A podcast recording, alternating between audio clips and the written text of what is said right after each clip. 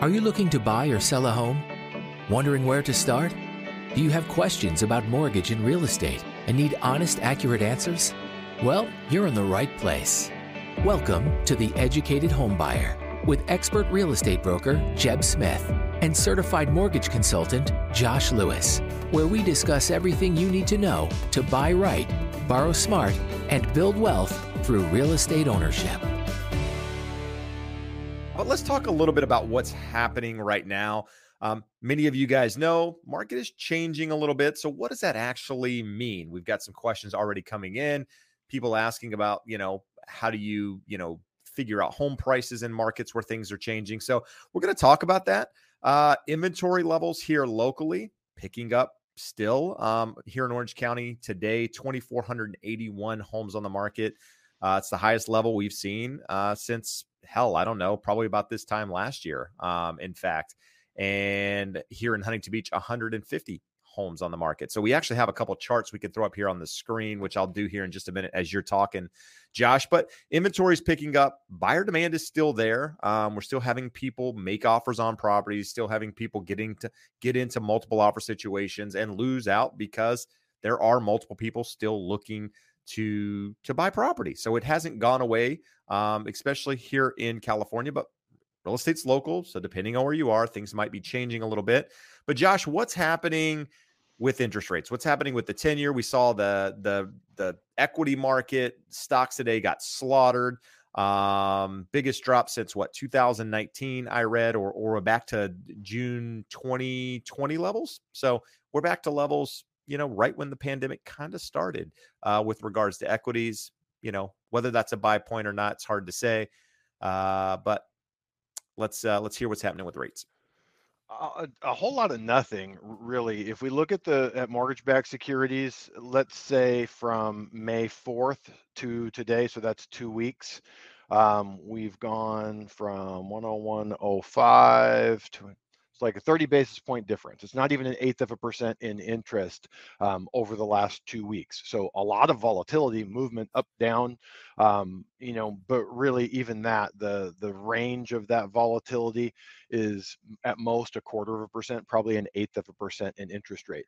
Probably one of the more interesting things here that I am looking for a reversal on at some point, and we have not yet hit it. Um, I I won't share the chart, but it's one of my favorite ones. Jeb gets tired of me looking at it. Um, but the spread between 10 years and mortgage rates, and we uh, it's measured every Thursday because that's when the Freddie Mac primary mortgage market survey comes out. There's three or four different decent indexes that will tell you what average interest rates are across the country. But um, we, I have a chart set up in Fred to show us the, the difference between the two, and we're at 2.31. That's uh, the highest the spread has been in a long, long time, other than right post COVID.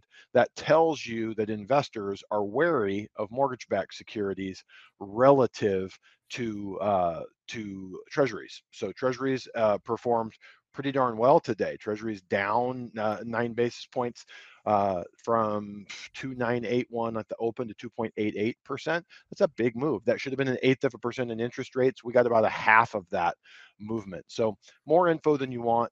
Uh, in reality, nothing's happened. Trading sideways, and in the bigger picture, that's probably a positive. If we can get a six, eight week time frame where we trade up and down in a 25 basis point, you know, 0.25% interest rate range, that would be a positive. It would tell us that the market's kind of got comfortable with the current range, um, and that can set the stage for a decrease or can set the stage for another leg up. a lot of it is going to depend on what the Fed does. And, you know, we saw two weeks ago, was it two or three weeks ago? Fed stepped in and hiked rates half percent. Um, our, our friend uh, Powell spoke yesterday and wasn't quite as positive about next month's 50 basis point move. I, I believe the, the phrasing was something along the lines of, uh, for now, our plan is still to hit another 50 basis points next month. So we need them to do that. The markets need to know um, that the Fed is serious about uh, curtailing inflation. You've heard Jeb and I talk. I, it doesn't exactly work that way. They don't have a lever that they can just press on and, and stop inflation. A lot of the things um, demand side driven um, with all the stimulus, supply side driven with war and shutdowns. And that stuff's not going to go away super quickly. And we're not going to see interest rates improve until markets are convinced we've seen the peak of inflation. Um, and again, the one of the, the best explanation that I have been told for why we're seeing the big spread between mortgages and treasuries is the way um, mortgage rates are hedged uh, as rates go up and at some point that should reverse and we should see some some normalization and we also still have some of the fear that the fed is going to sell more mortgage backed securities than they've indicated. So they came out at the meeting two weeks ago and said I forget the number already. Jeb, what was it? 35 billion a, a week they're going to be selling, which is yeah. a lot, but it's less than what the market was expecting. Um, and their plan is to ramp that up and really reduce the balance sheet. Um, I don't think they're going to get there. I don't think they're going to be able to raise rates as much as they want. I don't think they're going to be able to sell as, as much of their bond holdings as they think, but we need them to kind of follow through on that. And at some point, it's going to reverse. We're not there. So if you are in the market right. and you are looking, we are still to the same point of if the rate is acceptable to you. I was going to say if you like it, lock it, but no one likes today's rates. If it's acceptable to you, you qualify and you're comfortable with the payment, lock it and take that stress out of the equation. No, good stuff. So earlier I mentioned in here talking about a chart. And so I want to throw up a chart here. So I'm going to hide this and throw this up. So this is from Steven Thomas's. He's a local um, quote unquote economist uh, here in Orange County, has a report called Reports on Housing. This is a graph taken from that report. Now, I know a lot of you aren't watching watching from Orange County, but what I want you to note here that's important is if you look at that chart, this is the first time. So listings, active listings this year are actually higher this time of year than they were last year, which is the first time that's happened in the last, I don't know how many years, right? So we've got more listings on the market today than we did this time last year. Now, in July and August, we had more homes on the market then than we have right now. But what's important is if you look at that chart, say about August, what happens in August on all of those? The numbers start pulling back, right? Because you start getting into that fall winter market, less people putting their homes on the market. This is cyclical. It happens every year. So to me, what's happening right now is I think is is normal. It's actually a good thing um, because we want more homes on the market. It's going to slow housing a little bit. Um, and a lot of it's d- due to affordability, price increases, just everything going on, right? People trying to sell, panic sell, get out, whatever the reason is. You've got homes coming on the market. The question is what happens after a couple of months of this these homes, these people that feel like maybe they missed the opportunity, they're rushing to the market because I feel like that's there's some of that right now. So maybe people that were thinking, oh, I'm going to wait till summer, kind of front loading it, saying I'm getting ahead of this, I'm going now. I think because you have people with super low interest rates locked in, don't want to go anywhere, can't go anywhere, can't afford the next price up, don't want to go rent some dump you know, for more money than they're currently paying on their mortgage, a lot of those people stay put.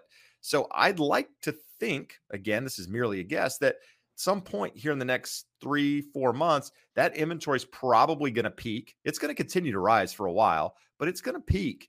And then you're going to see some leveling off and maybe even some curtailing back down as we head into that market. So, as a buyer, there's a really good opportunity. Again, assuming you're comfortable with the payment, this is for anybody asking that question should I buy now or should I wait? This is, I'm going to address it now and you can go back and watch it later if, if you didn't hear it. Um, because I'm going to throw you back to this point in the video that, you know, if you're considering buying, you're going to buy a house this year, you're comfortable with the payment. Again, you have that longer term time horizon. I think you're going to see the most opportunity for listings available options here in the next three or four months. After that, I think inventory probably stabilizes maybe a little bit, comes down into the fall, and you're going to have less options. Now, I don't know what rates do at that time. I don't know what buyer demand is at that time. Uh, but I just think the most property you're probably going to see this year on the market is probably going to be in the next couple of months. Josh, what are your thoughts on on that premise, or do you think it continues to increase? No, I think you're probably right. Uh, here's what I like to look at this chart is three of those lines are very similar in one important way, and the other one was the really, really weird one. Um, if you notice, the top two lines and the bottom line increase in the spring. Last year, demand was so high that supply kept decreasing through the spring. So this is not um, some sort of uh, anomaly or weird thing or to be unexpected. If you look, those lines in terms of percentage growth of uh, of available inventory are, are pretty similar. So the fall is what will absolutely be telling if instead of the last the, you see the, the other three lines all tailed off in the fall if we see a level line or even worse an increasing line it tells you that we're seeing supply demand get way more in balance because the thing to remember that purple line that looks like the good old days of of lots of inventory what's what's the peak? I, I, can't see the number on that, Jeb, on your screen. What's the the peak number? It's like seventy five hundred, almost eight thousand homes, and that was in twenty nineteen. So that's twenty eighteen or nineteen. That's nineteen. Sorry, nineteen. And and that's a low number. Right. That's a low number. So look at the distance we have to go. And granted, that we always want to preface this. This is Orange County, um, so there's numbers like this for every county around the country. Um, and even if we went city by city here in in Orange County, and I'm going to throw getting another such, one up too here, Josh. Just you to... start getting such small sample sizes that there's a lot of noise. So the county level, especially in states that aren't as populous uh, as California, can be a better look. But it, it's going to tell us nothing that we're seeing here is abnormal. We're seeing a normalization. Um, you know, I've talked to people around the country. Jeb has talked to a number of people. What we are starting to see is good in terms of sellers' attitudes. If we go back not a year ago, six months ago, Jeb, could you tell a seller that they weren't going to sell for fifty or hundred thousand dollars more than the last sale? They were all one hundred percent confident, and anything that a buyer like it, it was absurd for a buyer to not want to give them a rent back, to not waive an appraisal or put an mm-hmm. appraisal gap in there, to not ask for uh, a credit for closing costs. They were going to pick the highest offer from all of the offers, and now there have they've most sellers have heard a home in their neighborhood that came on the market and they've seen it sitting there for three or four weeks, which again, in a normal market, three or four weeks is nothing. It can take in a normal market, a normal home, couple two three months to find the right buyer. Every home isn't right for every buyer. So when we say a normal market two three months supply that means it takes two or three months for a home to sell. Um, we're we're seeing normalization and that's good. There should be some give and take versus one side dictating uh, to the the other side how how every transaction is going to go no, absolutely. Uh, I agreed. I mean, in the last chart I'll throw up here is marketing times, right? We talk about this, but what this does, again, take Orange County out of it. Just, I mean, you need to know the, the market data in your market. But see, though the, the first line is is a hot sellers market, and and that's somewhere what I think it's sixty days on there. Is that what it says? So sixty days is is when Jeb, when you say first line, you mean that top dash line? This this line right here. So this the dotted line. line. Yeah, okay. I'm sorry. Yeah. So the bottom dotted line, that's at 60 days. So this is marketing time. How many days on the market? So here in Orange County, we've recently ticked up. I think we're somewhere around 30 days on average for for a, ho- a home on the market. You got to double that time frame to get to where it's no longer a hot seller's market and then it goes to a slight seller's market between 60 and 90 days. Anything above 90 days is a uh, what are they calling that? A Balance. balanced market. And then you've got to get above 100 and shoot, I can't read that number on my screen here. 120, 130 days before it becomes a buyer's market. So just just know, right? Your market, it's it's changing. Things are getting better for buyers you know, I'm actually going to post a video here soon talking about FHA and FHA being a, a, potential good option for for home buyers out there in this environment for the reasons that we're seeing at the moment. So just know if you're buying a house, you're buying for the right reasons. It's that time of your life. You're not doing it to to make a quick profit. You know, those are the things that you got to think about in a market that's appreciated. And these are things we weren't talking about 2 years ago because it was a different environment then. We've seen big increases in price. We've seen, you know, interest rates go bananas in two directions um, from two years ago, right? We saw them go super low. Now we've seen them go super high relative to where they were. Um, and these are things that, as a buyer, you got to be cautious about. It's nothing to, you know, keep you awake at night. Uh, but you know, if you're buying for the right reasons, there's no reason that you shouldn't be considering it. Josh,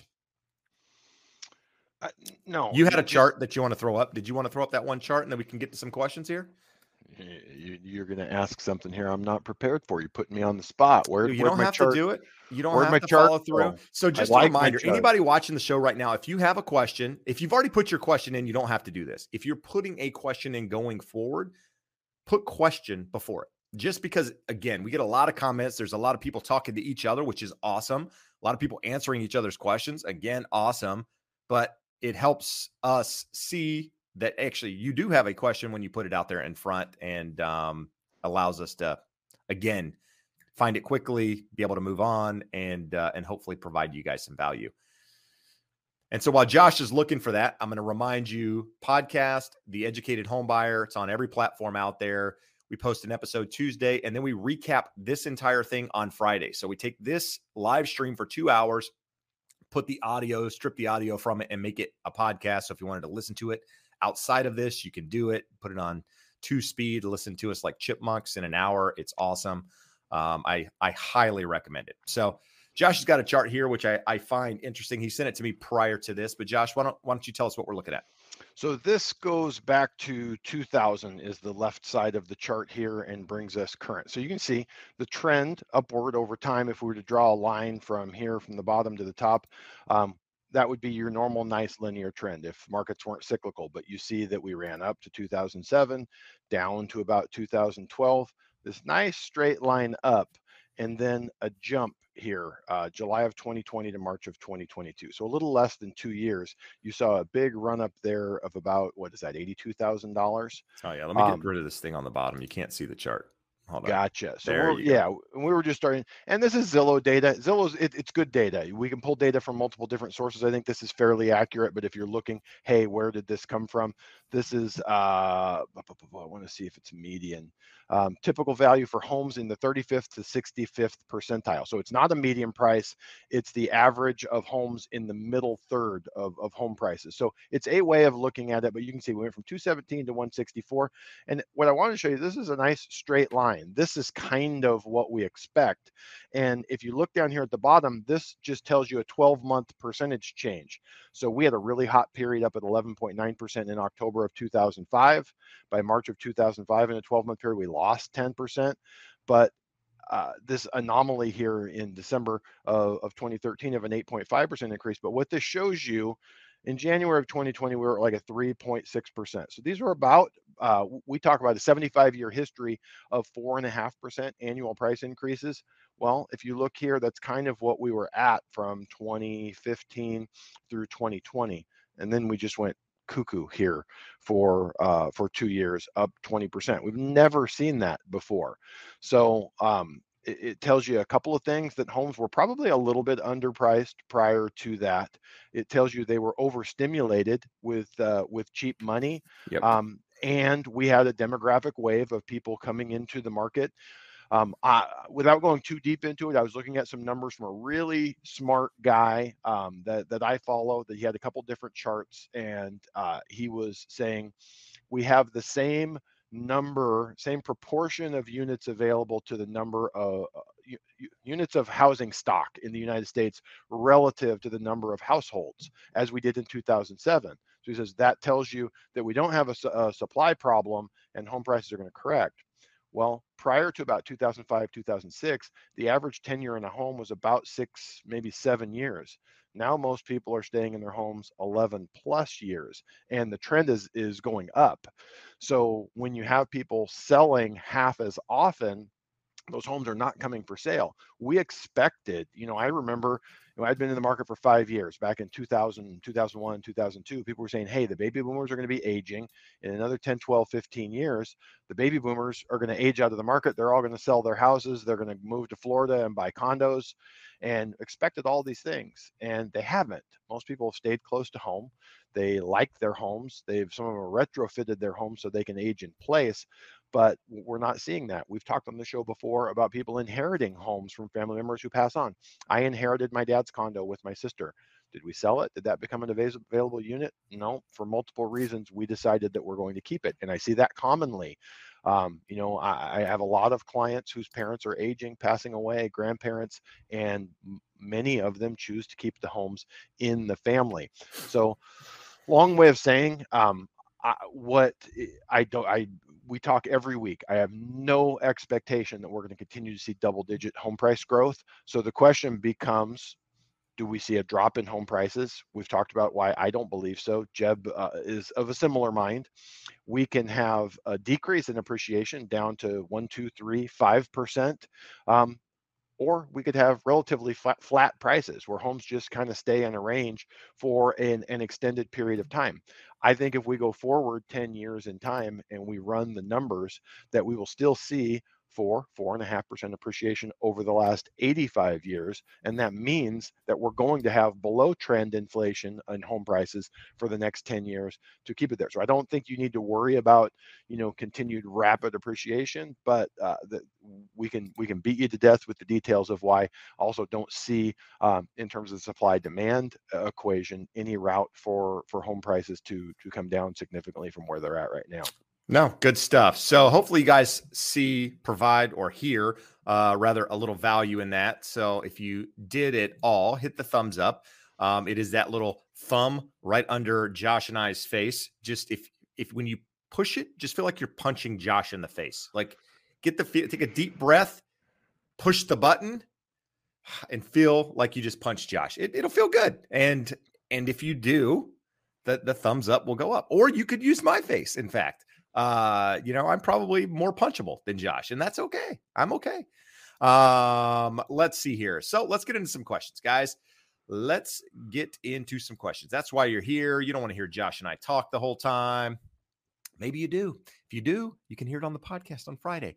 Uh, Tim Erickson says, still a lot of competition here in Minnesota. Made an offer, 30K over list for 230, eight other offers and lost crazy right? What i see when i when i look at that is that again i don't know minnesota as a whole but when i start seeing uh purchase prices below say the median home price for the united states to me that's still an attractive number. There's still more qualified buyers in those price points maybe not necessarily in minnesota but just as a whole right? You got more people that can afford those price points than you can the higher price points. So I think the the the the areas that have homes that are below that median, that 390, 400,000, whatever the median home price is at the moment, I think those markets probably continue to see some steam. Um, maybe not what we saw before, but those those those entry level homes in many ways continue to continue to move. But I wanted to point it out because Minnesota is an area I'm not familiar with, and yet you know still seeing rapid rapid uh, growth in that in that market. Um, Jazzy Peach has a good question here. Says she put question before it. She followed the instructions. That's amazing. That, that's why she was the first question. That's why I picked it. Uh, let's see. I'm in South Florida. How do I figure out the real value of a home when the prices here are so inflated? Looking to purchase my first home. So here's the thing: are they're inflated by your um, perspective, or they're inflated because they're on the market and they're not selling. Um, and therefore, you're trying to, to figure out a price that you want to offer because there's a difference. Just because you think, and again, I'm not putting this on you, I'm just throwing that out there. Just because you think the price is higher than what you think it's worth doesn't necessarily mean it's inflated. If you've got buyers at that price point, you can say it's inflated or not. The fact is, it, it will sell. Um, but looking at the value of a home, I would say look more at where homes have sold in that market. And this is what I'm telling sellers too is, you know, six months ago, eight months ago, let's just say a year ago, when we looked at the value of a home, you know, talking to a seller, what we thought it was worth, we would say, okay, it's today is May, right? May 18th. We would say, okay, we just got this property that closed yesterday for let's just use a number for a million bucks hypothetically, right? But we we know that it went under contract because the MLS shows us when it went under contract back in March. So it went under March for a million bucks back in March. Well, we know the market in this area is appreciating about 3 4% a month. So we got to factor April into that. and maybe even part of May because the market was moving so fast at that time. So we know that million dollar house today it's worth about 5% more because of what the market did. This is what we were doing last year for those of you joining in the conversation right now. So now we think it's worth, let's say, a million fifty thousand. Put it out at a million fifty thousand. And in some cases, it would sell for significantly more. But that's how we were kind of doing the pricing. We were trying to figure out what the market was doing with regards to appreciation to figure out where we should price it. Today, I would say you need to look, and again, real estate's local, so know your market. But today, look at where homes have sold a month ago you know, maybe two months ago. Price it closer to that. Make offers, maybe depending on where you are, if the property's sitting closer to that, because there are sellers out there still trying to push their prices, right? I've got one at the moment that that's that's I don't know that it's overpriced, but it's priced a little bit higher than I would have liked to see it to begin with. And it's it hasn't even been on the market a week yet. So let's let's calm down there. But it's I if it was priced where I thought it was, it probably would have had an offer already.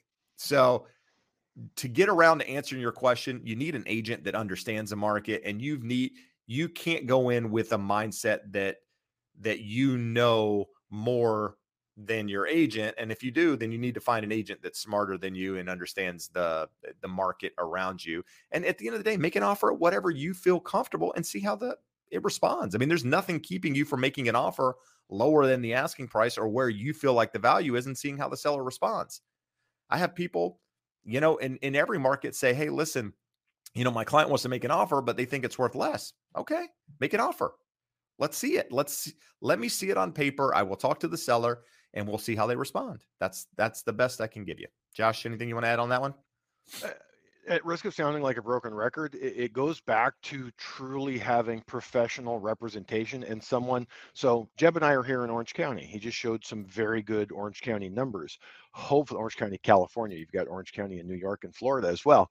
But uh, the professional you're working with should know the numbers in the market exactly like that and have them handy, not have to go research them. They should know as part of their job, weekly, daily, they're digging in and looking at those numbers and being able advise you on that.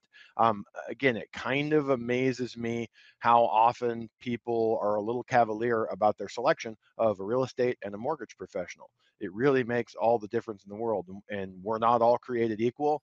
Um, and the vast majority of people in both industries are not going to help you through the process. So really, um, that that answer is best answered by a true professional in in your marketplace.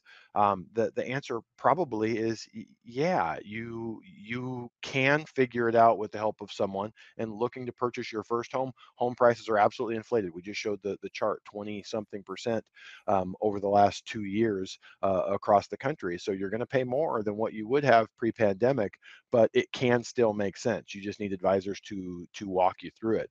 Um, Jeb, we had a, a real similar question here, um, and I think you you bumped one of them out of the way. But I did because was, it was asking about buying now. I think I addressed that at the beginning. I think you, you know you we, did, but what but what I wanted to show was the follow up. She did, bumped another uh, question in here, and it says buy and flip in two to three years. We talk about this all. This is absolutely not the market to think in terms of that. So um, you know we talk about having a five to seven year time horizon. I think anyone through that time horizon you, you put a down payment you're going to pay principal down you should get some level of appreciation uh, over the next five to seven years. But if you're thinking in two to three years let's say you put five to five percent down and the market goes sideways and doesn't go up in three years it's not flipping it it's it's looking at maybe digging into your pocket to pay the fees to to sell it.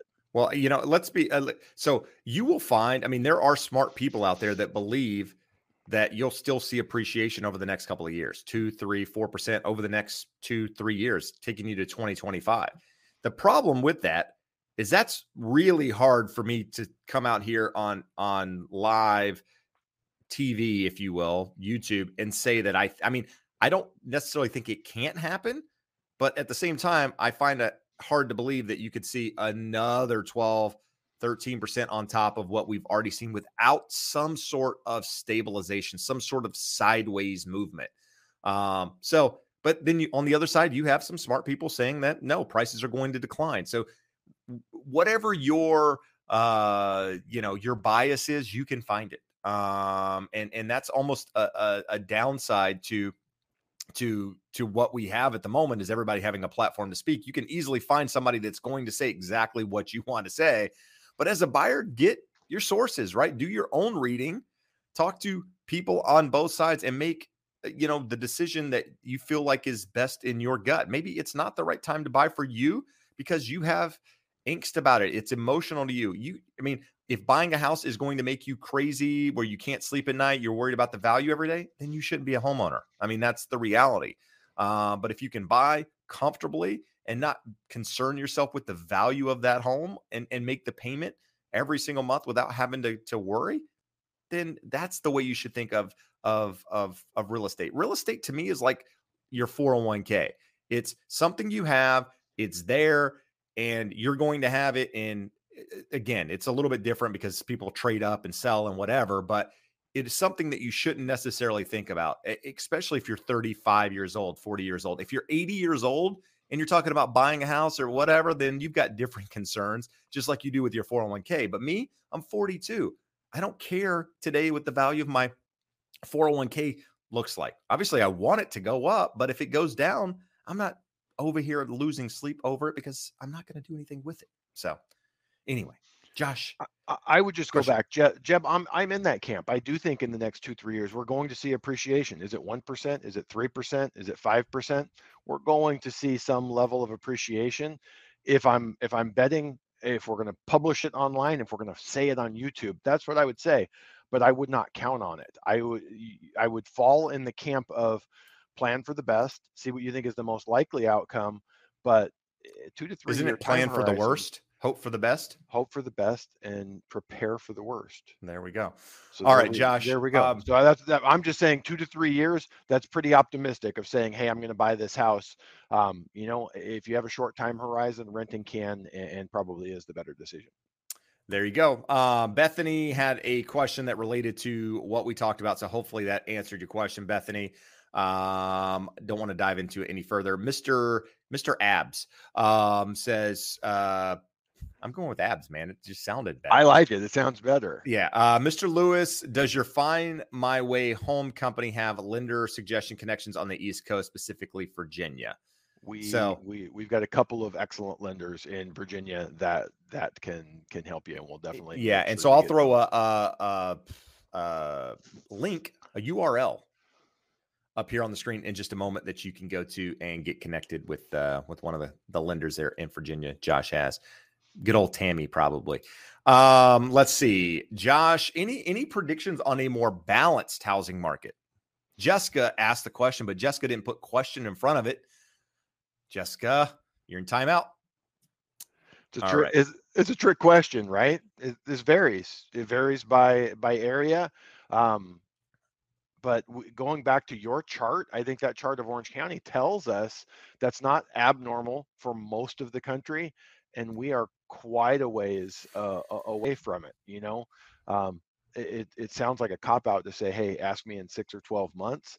Um, but if you ask me today, which you are asking us today, well, I, I think we're a couple of years away from from well, seeing something I don't approach a balanced market. I think it's what is your question really asking? If you say, when do you predict predict a more balanced market tomorrow. It's going to be more balanced. More, more, more balanced than today. Than it was today, and now it's more. I mean, and, yeah. granted, I'm being a smartass, but it's more balanced today than it was three months ago, six months ago, and that's going to continue to be the case for I don't know a while. So I think the longer you wait, and this doesn't, this isn't an infinity thing. This doesn't mean years. This means I think if you can wait, as I mentioned earlier, I think you're going to see again, I'm I know there are people that don't believe this to be true. Um, and and and the gentleman that we that the newsletter that I showed earlier, I believe is one of those. He thinks that inventory, if I remember correctly, in one of his newsletters is going to continue to increase throughout the year. I think you see the majority of your inventory come on the market here in the next couple of months. Um, so to me, I would say by midsummer, that is the more balanced you're going to see the market maybe this year, just because I think after that supply starts dwindling some just because of the time of year. But a lot of that has to do with what happens to rates. What does the Fed do? Where do, you know where does all of this go? There's a lot of ifs out there at the moment, and we already know based on some predictions I've done in the past with regards to rates. My predictions aren't always right. Um, so you gotta just go with with what you feel comfortable with, and um, as long as you're not putting yourself in a in a bad position, you're probably good. Jeb, in light of your accurate reading of the question, I'm revising my answer. Um, more balanced. You're 100% correct. It's going to continue to get more balanced. I think we're at least a couple years away from what that definition of a balanced market, which was at 90 days uh, market time for for homes. I think it was um, one 120 was Oh, oh no, between 90 and 120. You're right. Was balanced. Yep. So I think we're a couple years away from that, but I think we'll just continue trending towards it. So um, as a buyer, does that mean wait so you have more more uh, negotiating power? Not if prices continue to trend up. Even one two percent a year is, more than than where you're at right now. Good stuff. Uh, Mr. Ab says is having both originate discount points on one loan program offer from a lender common or should there be one or the other? The 30 year fix had only points, but ARM had both. So maybe, Josh, when you answer this question, maybe talk about what an origination fee is quickly, what a discount point is quickly, and then answer that question, you know, so they yeah. A, a, loan origination fee is a dinosaur in the mortgage business. It used to be um, when loans were held uh, you know, by the bank, they wanted to make money off of the loan in addition to the interest. So they would charge an origination fee. Somewhere in the last 20 years, they're very uncommon that you would pay a loan origination fee. A discount point, a true bona fide discount point by the letter of the law, is a point that you are paying to buy the interest rate down. So it means that you should have an interest rate um, that has just the origination fee. And if you want a lower interest rate, you're actually paying that to the lender to buy the rate down. So the difference between origination fee. An origination fee should be profit. Discount point is the cost of the interest rate. You're probably talking to a broker, uh, a broker saying, hey, I want to charge this. And the lender that they're going to place the loan with is saying that's the charge for that rate. The reason why you're seeing it on ARM Lenders with an adjustable rate don't count on those being on their books nearly as long, so they don't want to pay the upfront premiums for them. So for the lender to get their money, they're more likely to have to pay an origination fee and they're wanting to show you this spectacular rate. Do not pay discount points for an, adjustable rate mortgage. It's, it's silly. You're you're buying down a rate that's not going to stay down at that level. So do fill out Jeb's form. We'll get you connected. We've got three really good loan officers that service Virginia that specialize in VA loans. We'll make sure we get you uh, with one of them and they can walk you through all this. How did you get VA loan out of that? Uh, the previous question that Mr. Abs asked. Oh, okay. Well, there you go. You remember these things. I was I was already I had already moved on, Mr. Abs. I was on to biceps. I'd already worked my abs. I was on to biceps. Uh, let's see here. So David Yang, uh, not a question, but a comment. Just posted on Zillow, three bedroom, two bath, single family home, one level in Portland Metro one hour ago and have been bombarded with phone calls and emails. Just shows you there are markets out there that are still moving. Here's what I will say. I'll add this. So I don't do a lot of rental properties, uh, primarily for clients if they own a property and they reach out to me saying, "Hey, look, I'm I'm looking to lease it," or if they buy it with the intent to lease it, I'll do a lease. I've done I don't know three or four leases this year. The most recent one I put up yesterday here in Huntington Beach, and um, it was two hundred dollars more than it was last year when we rented it. So it went from twenty six to twenty eight hundred. I I I don't know because I haven't counted, but I would be I wouldn't be surprised if there's been 50 inquiries in the last less than 24 hours since it was posted of of people that want to rent that property and pay three grand a month, uh, nearly three grand a month, not three grand, but nearly three grand a month for that property. That just shows you the demand out there for rentals is absolutely insane. So if you're considering selling, make sure you're taking that into account because there's there's a lot of well qualified people that are applying for this thing. I mean, it's one of those where hey, listen, they all have good credit, not all. A lot have good credit, a lot make a lot of money, a lot are willing to pay the entire year up front. I mean, it's crazy some of the stuff that people are proposing in order to get these, pay more per month. So just keep that in mind. Um, that takes me to this question saying, Shanae saying, Am I late to sell my house? And I would say, No, no, you're not late. Um, you know, but what I would say is pay attention to what your market's doing. If you've got five houses in your neighborhood that are on the market and they're sitting, eh, you know, I wouldn't say you're late, but you you need to be pricing your your strategy needs to be maybe a little bit different. If there's no houses in the area that you're looking, then maybe it's a good opportunity to take advantage of the market. But just know it's it's more important now to get back to the fundamentals of 2019, 18 with regards to how you sell a house, how you price it, how it gets marketed, the agent that you hire, the commissions that you pay, all of that. It's a different deal now because you do have competition. Demand is a little bit different. You've got to be able to do something different unless you have the unicorn that everybody wants to to be able to stand out. So, just it's important to know that. But no, I don't think you've missed that opportunity. Josh, here's a question. Sold my house after 2 years, made $110,000. Do you think interest rates will decline. Up. Oh, look at this, guys. I'm going to hide the phone number. Here. Can you read that? I'm call up. Oh, I didn't hide the phone number. I'm calling about the rental that I just mentioned. My phone will not stop ringing people. Um, declining that. Sorry, declining that. Sorry if you're if you're watching and you're calling, that's why. Um, what do you think rates are in two years, Josh? I would be shocked if they are not lower than than where they are today. Inflation is going to moderate at some point. We're not going to be at 8.4% two years forward. Um, the Fed will have, have liquidated some of their balance sheet and will have slowed that. Will likely, if not see an outright recession, very low growth. Um, so the Fed will have achieved their aims of of moderating inflation. Even if inflation were to go to three and a half, four percent, you're going to see lower interest rates. You're going to see lower spreads between the 10-year Treasury and uh, and what we see in mortgages. So you know the guess of where it is in two years, I do not know. Um, it, it probably is not going back to the two handles that we saw, you know, as recently as December of last year. But if you tell me we're at four, four and a quarter, most people that are in the market that are buying now would be pretty ecstatic about that and would be lining up to refinance from a five, five and a quarter, five and a half into a four and a four, four and a quarter interest rate. So uh, I don't think that the loans back in the threes are out of the question, but I would expect low to mid fours would be best guess. But that also, um, you know, we say in the interim, there's definitely inflationary pressures, and we could see rates continue higher in the in the short term. There you go. That's going to take me to this question, Josh.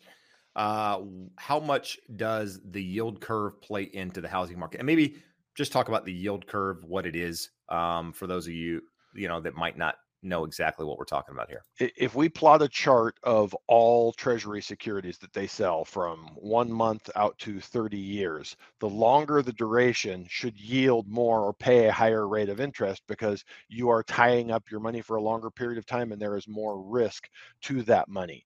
When the economy slows, we often see longer term yields, um, seven years, 10 years, 30 years flatten or decrease and rates at the short end of the curve you know three months six months 12 months um, go higher. So it's a it's a sign that the markets are expecting the economy to slow and has been a fairly solid predictor of recessions going forward. So how does it play into the housing market?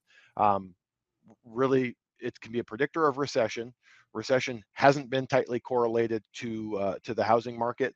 Um, the only time we've seen the two come into play together would be when the housing market caused the recession uh, in 2007 or so. So I don't think they play a huge role in it. If we look now, um, if we were to get a recession and rates were to come down, it's it's a a plausible explanation that you could have for home prices continuing to go up. People are buying right now at five, five and a half percent. What if a year from now rates are four and a half, four and a quarter? Prices can go up, the payments can be the same as they are today. So, um, if anything, uh, an inverted yield curve, uh, a flat yield curve would probably be supportive of lower interest rates and housing doing a little better going forward. But we just have to watch and see how it plays out. All right, good stuff there. Let's see. Um, Rob, Rob says, went into escrow on a house in Fort Wayne. How did my house hunt go? So, um, still looking. Um, you know, I honestly haven't really been paying too close attention to it once the IRS destroyed me um, about a month and a half ago. Uh, but a lot of the, the houses that are coming up have been two story houses. I'm looking for a single level house. Um, and I want something 15, 16, 1700 square feet. So uh, a little bit more picky in in my selection. Um, more, you know, coming to the market, but again, it's it's all kind of going going fast. And I can't believe how many neighborhoods in Fort Wayne don't allow rentals. Like they the CC&Rs don't allow them, um, which makes it even more difficult to find rental property. So to be honest, I haven't been that aggressive and um, yeah, just had other things going on, but it is is definitely something I'm still considering. But congrats. Send me send me the property email. I'd love to see it. See what you bought. Um, Josh, Martha is asking a question. My question, my concern with Martha in this question is Martha was also the person asking whether or not you could buy a house and flip it in two to three years. So not picking on you, Martha, just saying you definitely don't want to be buying from borrowing from your 401k and you know, um, a two or three year time horizon trying to, to sell a property for more. But Josh, thoughts on borrowing from a 401k? We get this one a lot. Probably should do a video on it uh, to, to talk about it in more detail. Let's focus on what she's actually saying. She certainly could mean oh, borrowing oh, from the 401k. Yes. She's saying cashing it out. Um, I'm in the camp that cashing out your 401k is always a terrible idea because you're going to pay a 10% penalty uh, right off the top. So now you only get 90% of the money. Then at the end of the year, if they don't do the tax withholding uh, when they distribute it to you, you're going to have a big tax bill added on top of your income. Let's say if you're someone that makes $65,000 a year and you're used to paying uh, a certain amount of federal and state income taxes on a $65,000 income, but you took 50,000 out of your 401k, you're not only going to pay taxes on it, you're going to pay as though you made $115,000 that year. So you're going to get a big and unpleasant tax bill. So for all that money that you I just you got know, one of those patiently saved um, and invested and accumulated over the years, you're going to get very little bang for the buck. Um, you can borrow up to $50,000 from your 401k and pay it back to yourself over time. My recommendation is if you can do that, do that. Not necessarily take the $50,000, take as little as you can as a loan out of your 401k to get into a home and then pay it back on a, a reasonable timeline. Someone will give you 15 plus years to pay it back. Pay it back in five or 10 years and account for it in your total monthly payment. There you go. Um, we've got a lot of good questions tonight, but one of the better ones I've seen, Josh, is what is the best steakhouse in California? California is a very broad. Uh, I mean that, that that's assuming we've been everywhere. Uh, but let's let's just say locally, uh, best steakhouse. What what do you think? I'm not going locally. I'm going California, just as oh. the question asked. All right, let's hear California. An amazing steakhouse in Nipomo, California called Jocko's.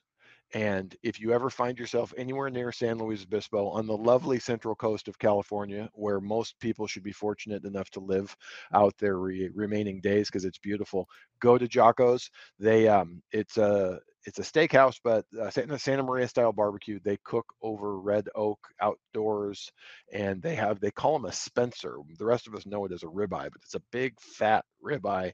They cook uh, over red oak with your traditional uh, garlic and pepper seasoning, and it's magical. Well, there you go. I'm not sure I could even top that, so I'm just not even going to answer the question. Uh, yeah, that that was that sounds enticing. In fact, let's we should shut this down and just go now. We drive. We'll probably be there before they close. I've I've thought of driving up there. The problem is you literally it, it looks like um, a little hole in the wall that's going to fall upside down. And if you go into the bar, there's a bunch of like um, old retired people that are full time bar drinkers. Like they have um, black velvet uh, as their house Ooh, whiskey. So yum. black velvet is not not necessarily the good stuff. So that tells you the type of folks that hang out there. So this is this is not a Mastro's. This is not uh, you, you know your Mortons or your high end stuff, but it's a wonderful steak, lovely atmosphere, and they are always packed. So if you, go, you go, I mean, I was going to say Chili's, and you just destroyed it with that yeah, recommendation. Well, so yeah. hey, no, um, good stuff. Gotta love a good steak. Uh, back to the important stuff here. So I'm trying to get some that we can get through quickly, just to uh, to to kind of get us through some questions. Uh, I had to go on title to help a relative refinance. The loan officer said I had to wait six months to get off the title and purchase my own home. Is this accurate? Bad advice. Um, you need 12 months of proof of payments for the other person. So they have to have made 12 consecutive on time payments and give you the canceled checks showing that they have done that for you to be able to, to exclude it from your debts. If you qualify with that debt, you can buy two days later, but it sounds like you need to exclude the debt. It's it's not after six months. Um, right. If they can if they can refinance after six months and get you off a title, fantastic. But if you're looking to exclude that debt to qualify, it's going to take 12 months. And something to keep in mind too: do not get off title unless you get off the mortgage, right? So I you might be talking about the same thing there, but don't just axe yourself from title and still be on the mortgage of the property. Uh, just going forward, because then you lose your rights to the property and you're still responsible for for that mortgage if something were to go wrong. And Jeb, I don't know if you have, but I've had a couple clients in the last 27 years of doing this um, make that mistake and end up really regretting it. One um, was going through, uh, it wasn't necessarily a divorce, it was a breakup of some sort, and they thought they could just deed off title and fix the problem. Well, and I don't remember whether it was the ex girlfriend or ex boyfriend, but payments were not being made on time. And as a no longer owner of the home, they really had no recourse to to do anything. So Jeb's advice is is probably some of the best and most important advice ever. Do not get off of title and don't ever go on title. I had one here recently. Um, the the clients asked for this, so we did it. Um, we had a borrower who had all of the qualifying income not go on title to the property. Um, again, He's fully on the hook for the loan and has no ownership rights in the property. People, my email will not stop with this rental property. It won't. It won't stop. If you're looking for a rental, you got more competition than anything in the world at the moment. Uh, Ricky, Ricky says, do you think some people are considering capitalizing on the high prices, selling now, assuming a recession hits later, which then the feds will reduce the rates so that they can buy at possibly a cheaper price and rate? I think, yeah, some people are definitely thinking that mindset, hoping that mindset. No question. Um, maybe it's a possibility. I definitely think there, if recession happens, there's an opportunity for lower rates, like Josh mentioned. Um, the question is, where are home prices at that time? I mean, this reminds me of 2019. It was a different market, but a lot of people were thinking the same things. I'm selling, prices are high. I'm going to get out and I'm going to be able to buy something, not necessarily worried about the rate so much, lowering rates, but be able to buy something less expensive. And then, you know, 45% later, here we are. So just know it's not always, uh, you know, the the right move trying to um, pick the bottom or the top in the market. Very difficult, even for the the best people out there. Josh, why do Okay, so here we go. For VA loans, why do they vary so differently from conventional after the Fed raises or drops the rates? So, just why why do rates do they is that true for one? And secondly, why do VA rates differ from those of conventional rates? And you they can even lump FHA. Yeah, I don't I don't know who you're looking at. They they shouldn't. Um, and most importantly, the Fed does not control mortgage rates in any way, shape, or form. Um, generally the market reacts ahead of and in, and in anticipation of Fed movements. So we've seen that what the Fed two meetings ago raised a quarter, last meeting raised a half percent. But since January, we've been watching mortgage rates go up because the markets knew inflation was getting out of control, Fed was going to raise. There's not really any direct relationship there. Um, what we generally see over time is that a series of Fed hikes, like we're in the middle of right now, um, will lead to lower rates in the future because it generally slows the economy, slows inflation, um, and and will lower interest rates uh, over the long haul. So I'm not sure where you're watching it or where you're seeing any relationship to to Fed hikes and actual interest rates. We've seen rates go up across the board. I ran for um, the numbers for a, a VA group that I, I, host a live for every week, and we ran the numbers just the other day. They're almost identical to every other type of loan. We were at 2.97% the last trading day of of 2021, and we we're at 5.25. Now that's overly high. Rates are actually better than that, but when you look at the posted averages uh, on the different indexes, direct lenders charge a lot of money on VA loans. But when you look um, at the numbers, uh, the the actual scope of the the movement is, is, accurate. So for the most part, every type of loan, FHA, VA, conventional, is up about two and a quarter percent uh, from the end of December. The only thing that has been spared a little bit of that is is jumbo loans have remained a little bit more competitive, but they're still up, you know, two percent. So you shouldn't see much difference between the different types of loan programs. And remember that Fed hikes do not directly impact in uh, interest rates on the mortgage side. They definitely do have an impact, but not a direct impact, and certainly not one to one at the time that they make the hikes. All right. So uh, Mr. Abs uh, is back again. Um, he's asking a question about the link here at the bottom um, and, and, basically saying, didn't know if that link was tied to Mr. Lewis. So that link, what that link is, is I have a network of experts that I that I communicate with, that I talk to on a regular basis, that I go to seminars with, uh, mastermind with, several times a year. In fact, I see a lot of these people three, four times a year, depending on where the events are located and what have you. So I know a lot of people in different states because of that. And I've been doing this a long time. And so these relationships are people that I've had the opportunity to work with and what have you. Those are realtors, right? The the side where Josh is on, Josh does the same thing. He's part of some mastermind groups, some some uh some very expensive uh, groups where they mastermind and talk and and all of this stuff. And so the lender referrals in there come from Josh. The the real estate referrals come from me, but it's all through the same link. So that's how you get in touch. It's it's all the same thing. Uh, but just know these are people that are vetted. We're not referring you to somebody we have no idea who they are. That's super super important that you know because you could go look up any of this stuff online and find some I was going to say slap, mm, but I decided not to, and um, you get the idea, and get a really bad experience. The the idea here is to provide you with value and and somebody that's going to take great care of you. So and and just you know, for for Vir- yeah, for Virginia, we have three vetted experts, all three very good friends of mine. Um, I, am doing a live with one of them next week. Um, two of them, you know, one was just in my office last week, and and we'll be seeing the others in in July. So all three of them are awesome.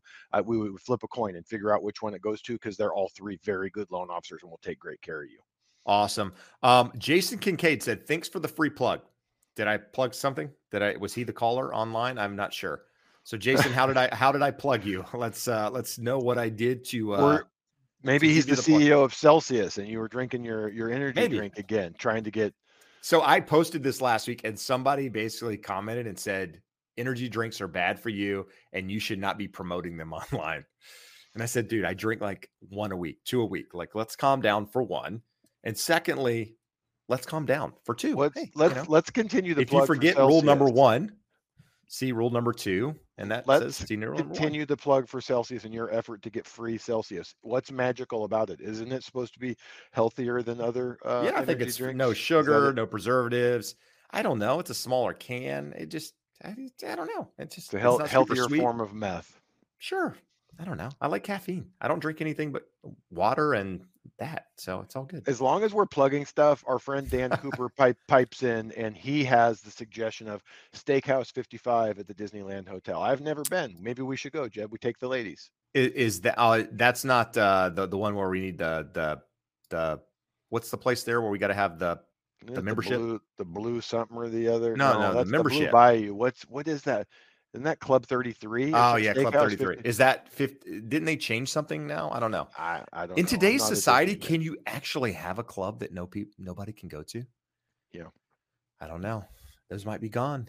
Everybody needs to be invited. Doesn't matter. You should be everyone should be allowed. That's I don't believe that, by the way. I was being facetious. Uh all right. So let's see here. CTS 2 and V. Um, we're going to say that something to Nevada. Um, what's what's your guess? CTS to, to envy. To envy. Oh, to envy. I, CTS. I have no idea. Maybe it's one of those Cadillacs, and so it's a Cadillac to envy. Maybe it's their custom license plate, and they just went with it with their YouTube handle. I like. I like this. Yeah, we could we could start deciphering license plates. I started a new construction in Texas, six hundred thousand. I think I could pay it off in fifteen years. I qualify for a VA loan, or I could sell my current home and the rental, sell my current home and rental and pay for it for cash. Recommendation. So, Josh, somebody has the option to use a VA loan, keep their current home and their rental um, to pay for it. What What are your thoughts on on this scenario?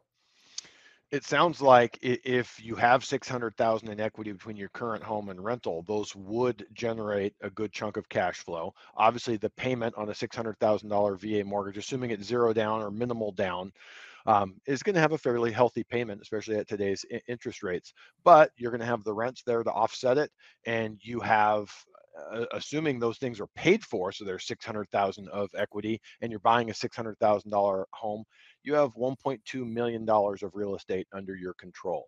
If we flash forward 15 years when you think you could pay this off, and they went up four percent, let's say three percent, that's about a 60% increase in value. On that 1.2 you're looking at another six or seven hundred thousand dollars. If you sell the two houses and only have the one for 600 and have the same amount of appreciation over the next 15 years you're only going to have half as much equity. So for me personally i like keeping it. We're not talking about um, highly leveraged having three properties all at 80% loan to value one's going to be highly leveraged but offset by a good chunk of equity in the other two um, but again, we've talked about this before, Jeb, comes down to what's your risk tolerance? What's your tolerance for being a property manager or hiring and paying a property manager? What does the cash flow look on those properties? Are they in good shape? Are they in good rental markets? If your current house is really nice and and well improved, you may not get as nice of a rent yield uh, versus something that's cheaper and and bread and butter. So not super easy to answer in this format, but my default is always going to be to tell you to keep keep the real estate, buy and hold, and and build some equity over time. Yeah, I think it just again it comes down to can you afford it? Are you okay being a landlord?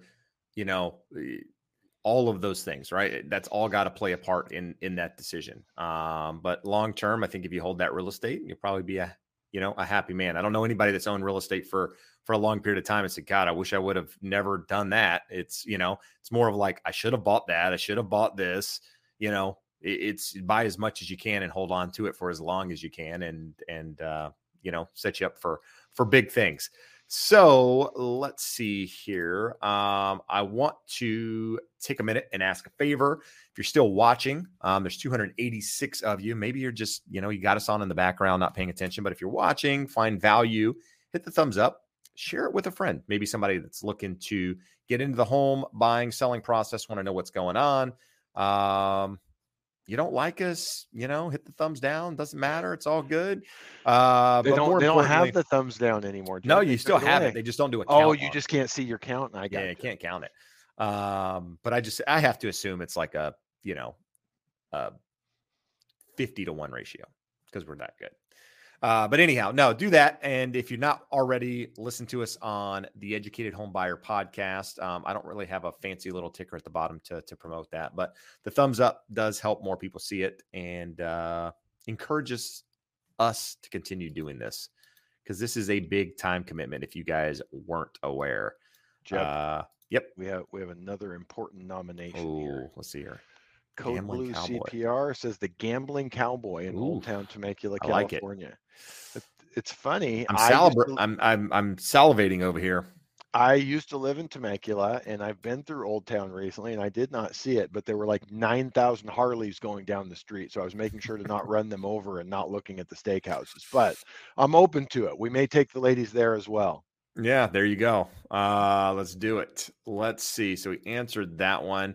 Got a question here that I've addressed or mentioned in the in the past. Salmon, salmon butt. Uh, let's see. Do you really believe the Fed will have the option to cut interest rates if we enter recession and inflations still persist? So that's the the question there is that inflation is still persisting during a recession. So We've talked about it before. Josh has said it several times. Recessions by nature are deflationary.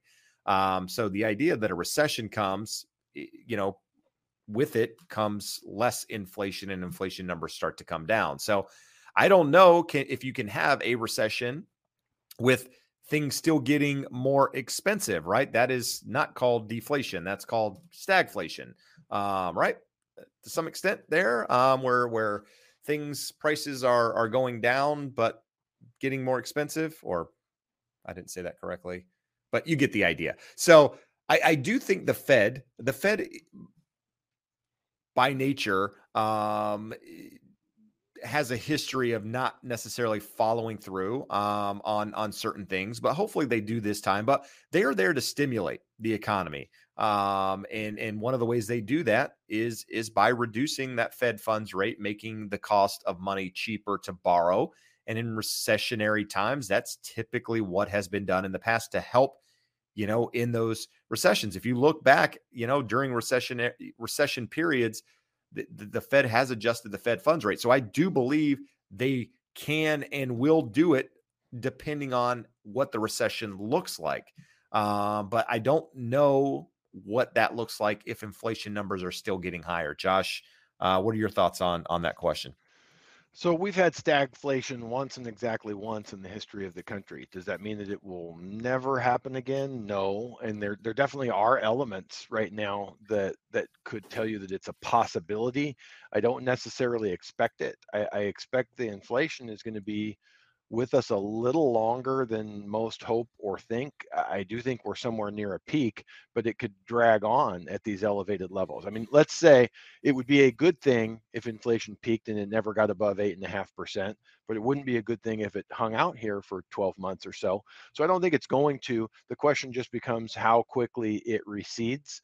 Um, and as you said, who knows what the Fed is going to do? I don't know that they have the nerve to follow through uh, with continued rate rate hikes to break the back of inflation.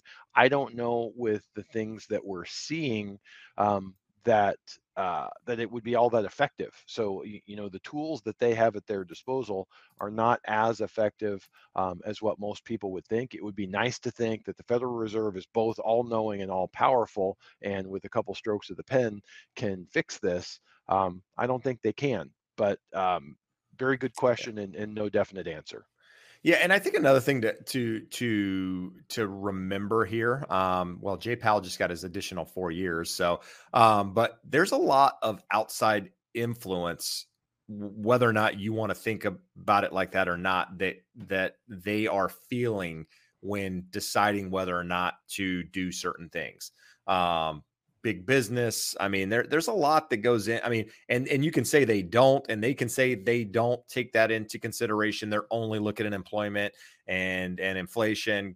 Garbage. There's no way they don't take you know these ancillary factors into consideration when thinking about what they want to do. So, you know, as the stock market continues to to get hammered, um, which it typically does in in times like this, there's going to be more and more pressure for them to to probably do less. Um, but I don't know. It's it's a crapshoot.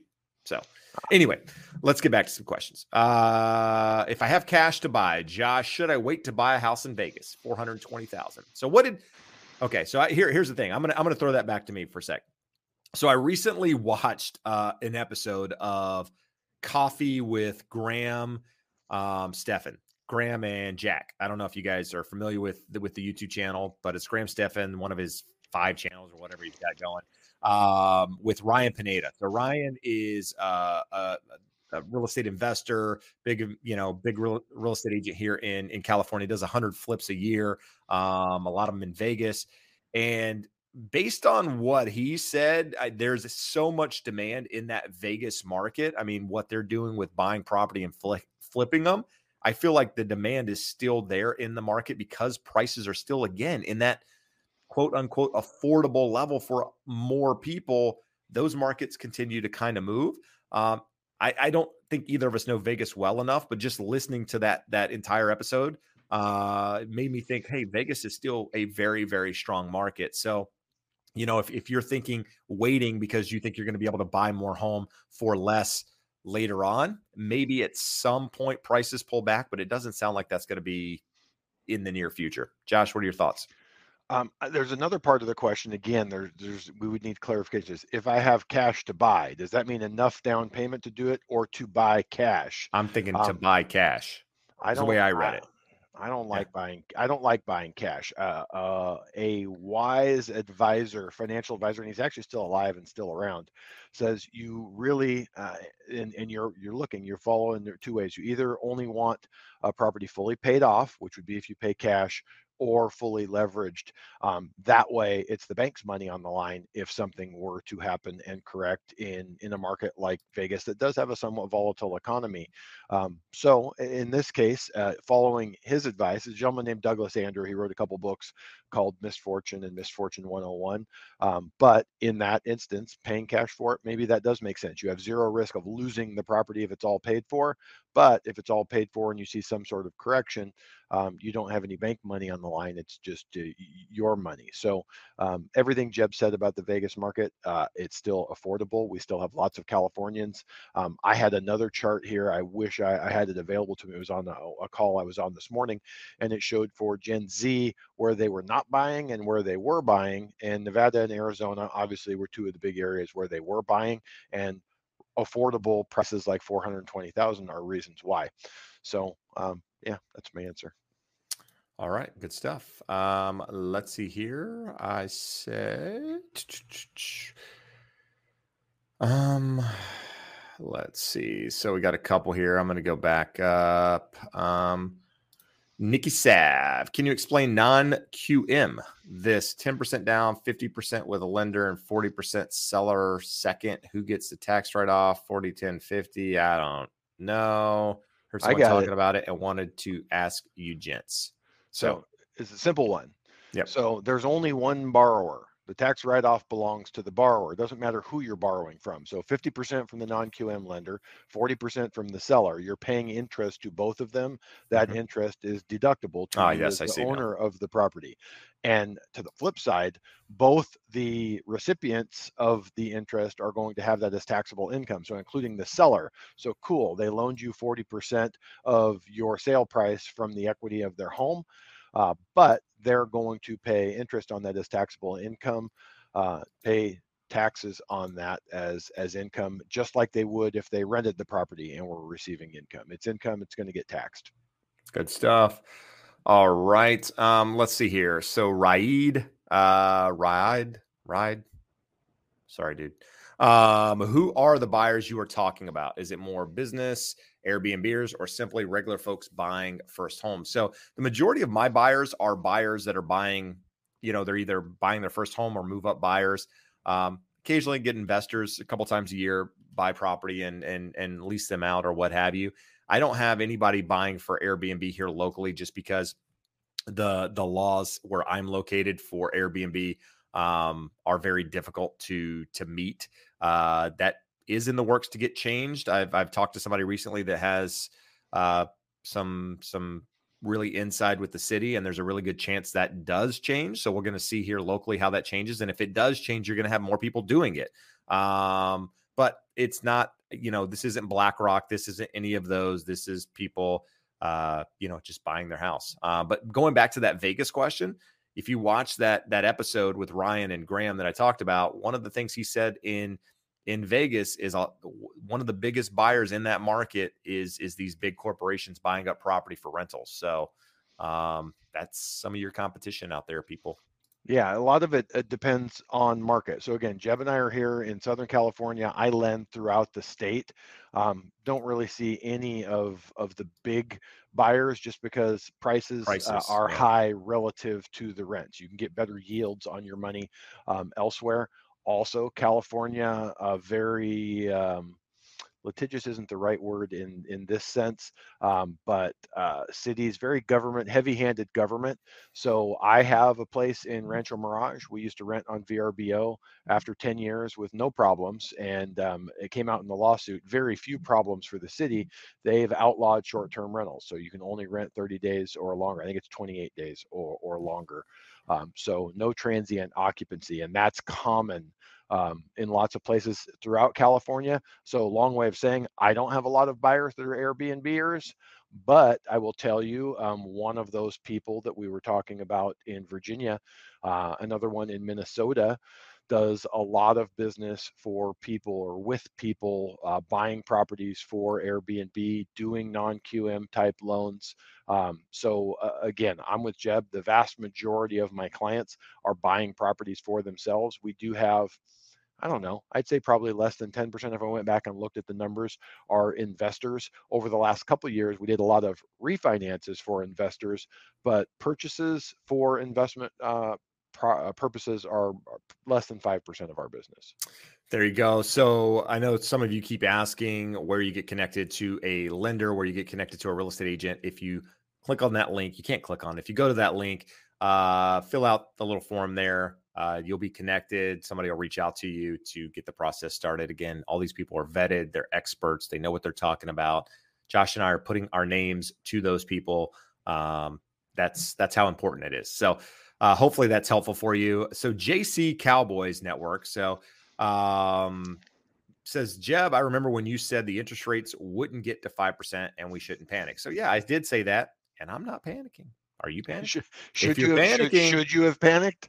if you're panicking, you're buying for the wrong reasons. No, there's no panic at the moment. Um, so I don't know. I think you should be more worried about the Cowboys football team than you should be interest rates. That's just me saying. I mean, come you on. You just started a, a, war. You're going to get a flame war over there, and you're going to deserve it. Dude, I'm a uh, Panthers fan. I can talk crap about any football team because we have the worst. It's like when you got the bottom – you can talk about any of them because if somebody insults yours, it's like, hey, okay, like who cares, you know? So, Jeb, I, I want to throw a question up here because there's something that just it strikes me as interesting. So, Jasmine, uh, a regular viewer, she's here regularly, says, uh, "I'm in the Maryland Metro. Had a client close on a 570,000 townhome." Uh, with five at five percent. That's almost thirty nine hundred dollars a month. The rates need to come down. How can middle class afford housing in the near future? but you just said you had a client close at that. I agree with you. I talk to people every day who can't afford any longer what they would like or where they currently rent and live, but there's a lot of buyers that that do it. So um, until we no longer have buyers, uh, prices uh, aren't going to come down and the interest rates are, are, going to correct themselves. It could be a year or two down the line, but they're going to to moderate. Uh, I don't believe that 5% is the new normal or 5.5% is the new normal. And we could do 30 minute presentation on that uh, of why I, I, don't find that to be the case. Um, and we'll see what, what happens going forward. I could be wrong, but there's some very strongly reasoned evidence that says interest rates will continue the downtrend that we've seen for the last 40 years. Um, it just comes back to uh, it would be nice for payments to be lower. Like in a perfect world, um, over the last three years, what I would have liked to seen is not all of the stimulus come into the market um, with super low interest rates. We would have had less purchases, less buyers, less home price appreciation, and homes will be more affordable today. Um, but we just we moved forward a bunch of the demand and a bunch of the buyers and we have winners and losers. The winners were the ones that got in early and experienced the appreciation. The losers were the ones that weren't quite ready to step in and are now looking at higher prices and higher interest rates. Well said. All right. Um melissa has a not not a same question but a question that could help uh you know i don't know. Not it can't help at all. In fact, I just made up a, an entire lie with with what I just said. It was the same interest rate. So if that client wants to know when they should refinance, is where I was going with this thing. This question is going to help them. Uh, so just bought a house first time, closed at five percent. If rates go down in the future, at what point do you try to refinance? Do you just watch the rates like a hawk and do your best to time it? So Josh, what is your theory on the hundred and twenty five thousand dollar rule? Um, you know, what you need to save in order for it be to, to consider refinancing. Take your loan amount, take $125,000, divide it by your loan amount, and that will tell you what you need to save to make it worthwhile to do a, a no cost refinance. Um, if the lender that you just closed with is smart, they're keeping track of that for you and will let you know as soon as the the opportunity arises to to do that. All right, good stuff. Um, but but in the case of of five, oh, they we, they didn't give us their loan amount in that yeah, one, so we, we can't actually we tell them. Amount. Got it. Okay. Um, Jennifer Lego. Jennifer is uh not forgotten. Jennifer, I I merely went over your name and didn't come back. And I meant to mention earlier, thank you for being here, for moderating the chat, for keeping things on lockdown in there, booting somebody early on, setting the precedent, not to mess around Thank you, Jennifer. Uh, but she gave you five dollars super chat for doggy treats, Josh, which I'm not going to give you. So I thank you for that. That was already pointed out that you were just going to take it and buy more Celsius with it. So that's fantastic. That's such a good idea. Can you buy Celsius for five dollars? I don't even know. I don't even buy it. My wife buys it. I steal them from her. It's great. You know, it's kind of like I'm being sponsored because I don't. I don't actually buy it.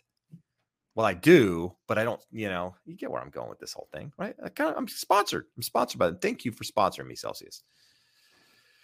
All right. Uh, let's see. I've gone on a tangent here long enough. Um, this question I saw earlier thoughts on buying a house cash by drawing on a line of credit. So, Josh, somebody has a house and they have a line of credit on it, a home equity line, some way to take equity out of that property um, and use it. Do you suggest doing that to buy another house? I don't see any reason not to. And I believe there was a follow up question and then to refinance it and put permanent financing um, on it with a traditional mortgage. It can be a method. It's just, it's a way of accessing cash. You can write a check with that line of credit. So if it's large enough relative to the home that you're buying, so if that gives you a leg up in the market of, of purchasing and acquiring it, you can then do delayed financing and put a loan on the new property. You'll pay a slightly higher interest rate for it, but it's generally more than offset by your ability to get a property under contract in a still very competitive market. Good stuff. Uh, I'm going to get to this one, and then we're going to get to a really juicy question at the end there, Josh. The bottom of that list. Uh, George Jorge says, I just got my broker's license in Puerto Rico. Puerto Rico. Uh, I'm not sure if I should quit my job and start with a company or if I should start by myself while keeping my day job. What should I do? That's the risk of being self-employed. Um, definitely don't consider it unless you've got you know some reserves in the bank. You've got the time to, you know, the the I think the average agent, like 83% of realtors quit within the first two years, or three years, something like that. So don't be the statistic. Um, so you got to go in knowing it's going to probably be a little bit more difficult than you think it is. Uh, and I'm not setting the precedent here that that's going to be the case, but that's the way you've got to think about it and go in with, you know, listen, I, am willing to do what it takes to be successful. And if you've got that mindset, you're going to be fine.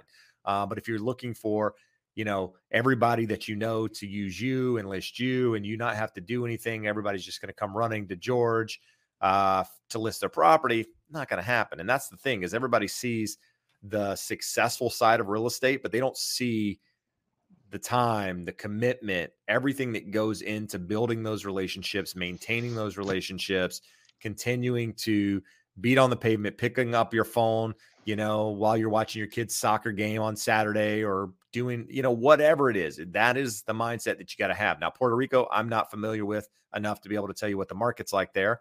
Um, but I do know that you know it's real estate, so it's a good business. Uh, you just need to be able to make sure you you got the, the measures in place to to withstand some changing markets. Jeb, I was at a conference last year where a, a, friend of mine did a presentation. He actually lives in uh, in Puerto Rico. He's a mortgage broker. Puerto Rico And actually shared some just stunning information about the way the market works there.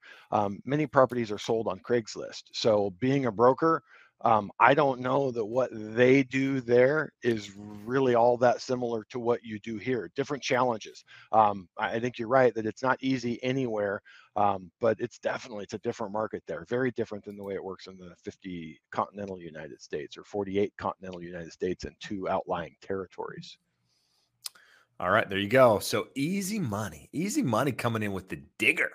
The, yeah. the question that I, I think we need to address because been saying for quite some time that interest rates have been below that 40 year trend.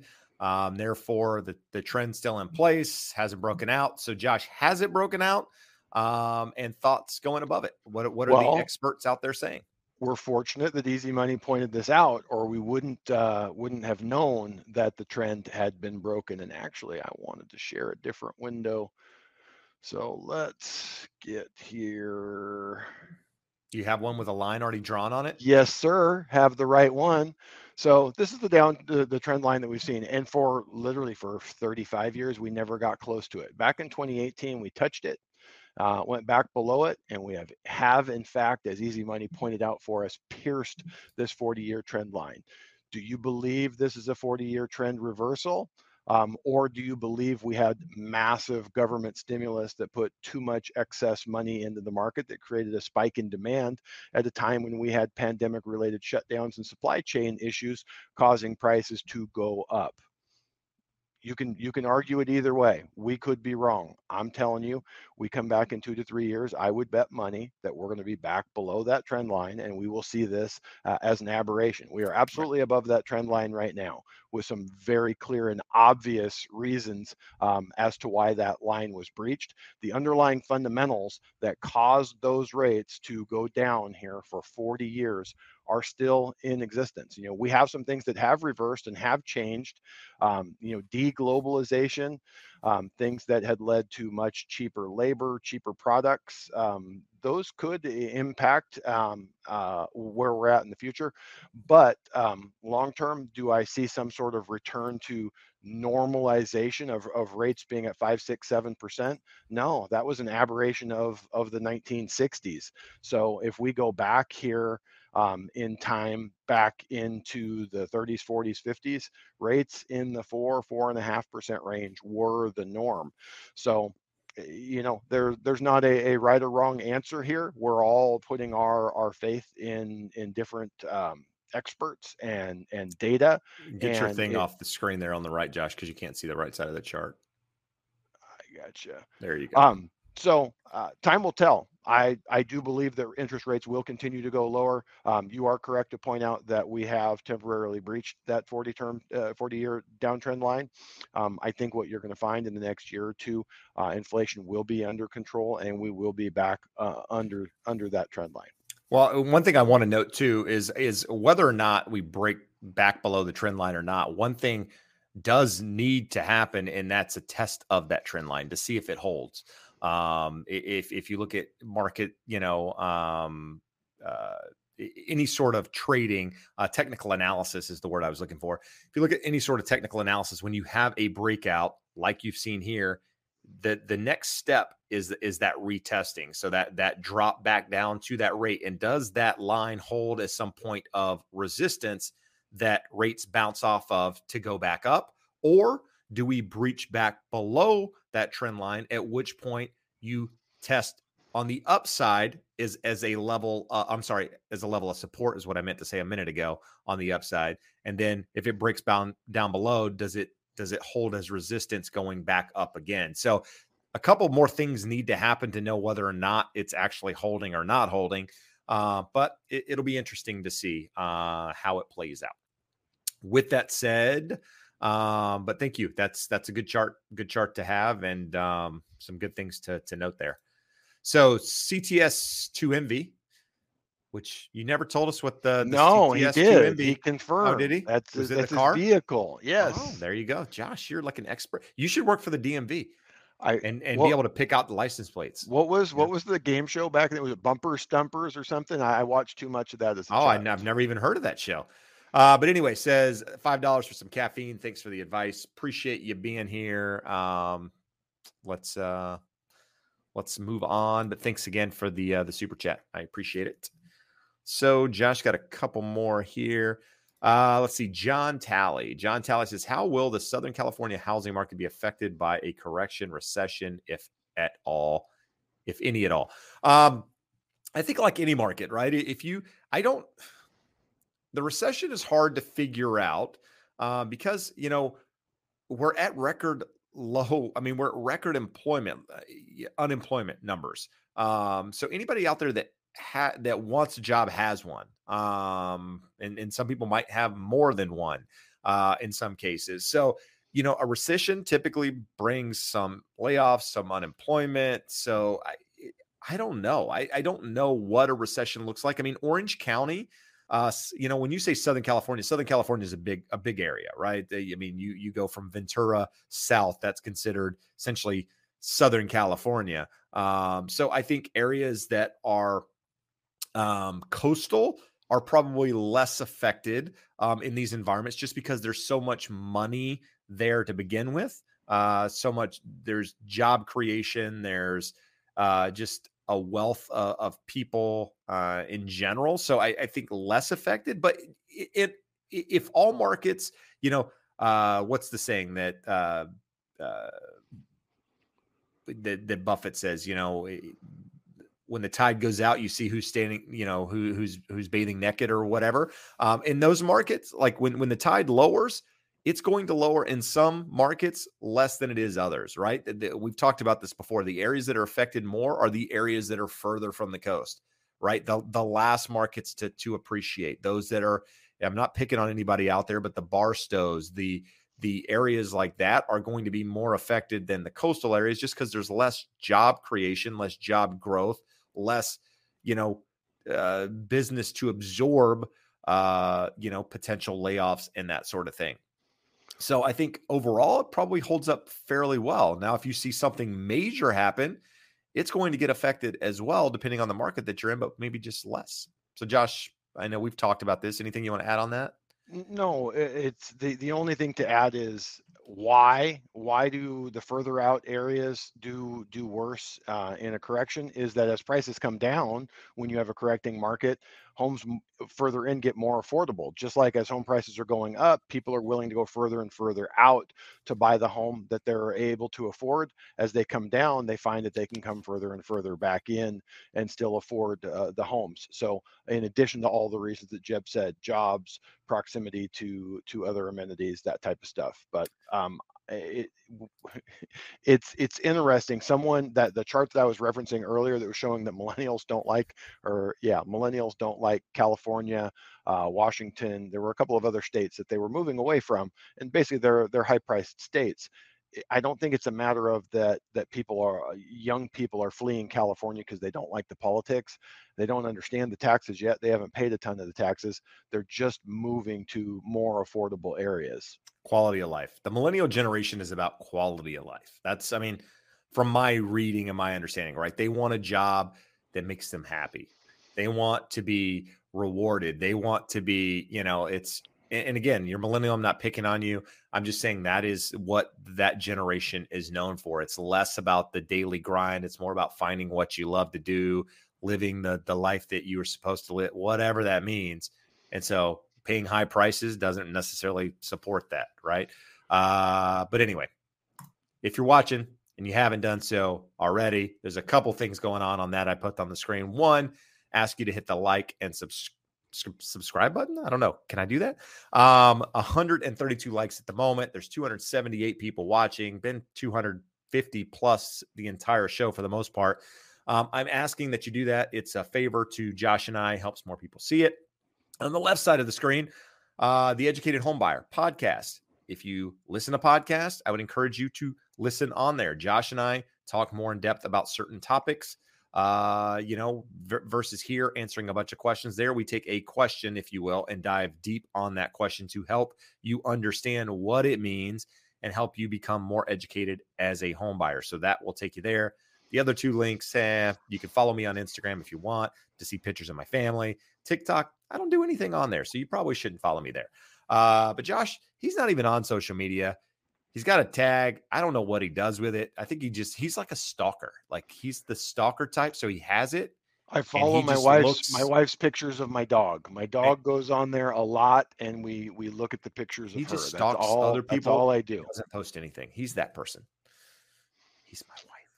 So uh, uh, Anyway. Jeb, we had someone um, uh, kindly point out that he was talking about the 10 year bond, not the 30 year mortgage rate, but close.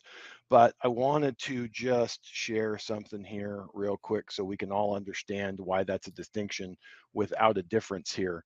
This is the 10 year treasury. If that looks similar to you to the mortgage chart, it's because it is. They, they move um, not in lockstep, but something to understand with the 10 year treasury and and mortgage rates it's like a dog uh, on a leash it can only get so far away from its owner. The 10 year is the owner mortgage backed securities are the leash. If you see this is the chart of the mortgages and the breach of that 40 year um, is much more significant than what you see on the 10 year treasury here and the reason for that is as we talked about earlier in the show is mortgage-backed securities are at a much larger premium to the 10 year than what they have been historically because of some additional risk. So again, it's an aberration, but like I, I don't know. Uh, it, it's fun when we have people throw comments like this up here as though we don't actually know the data or have these charts or look at them every day.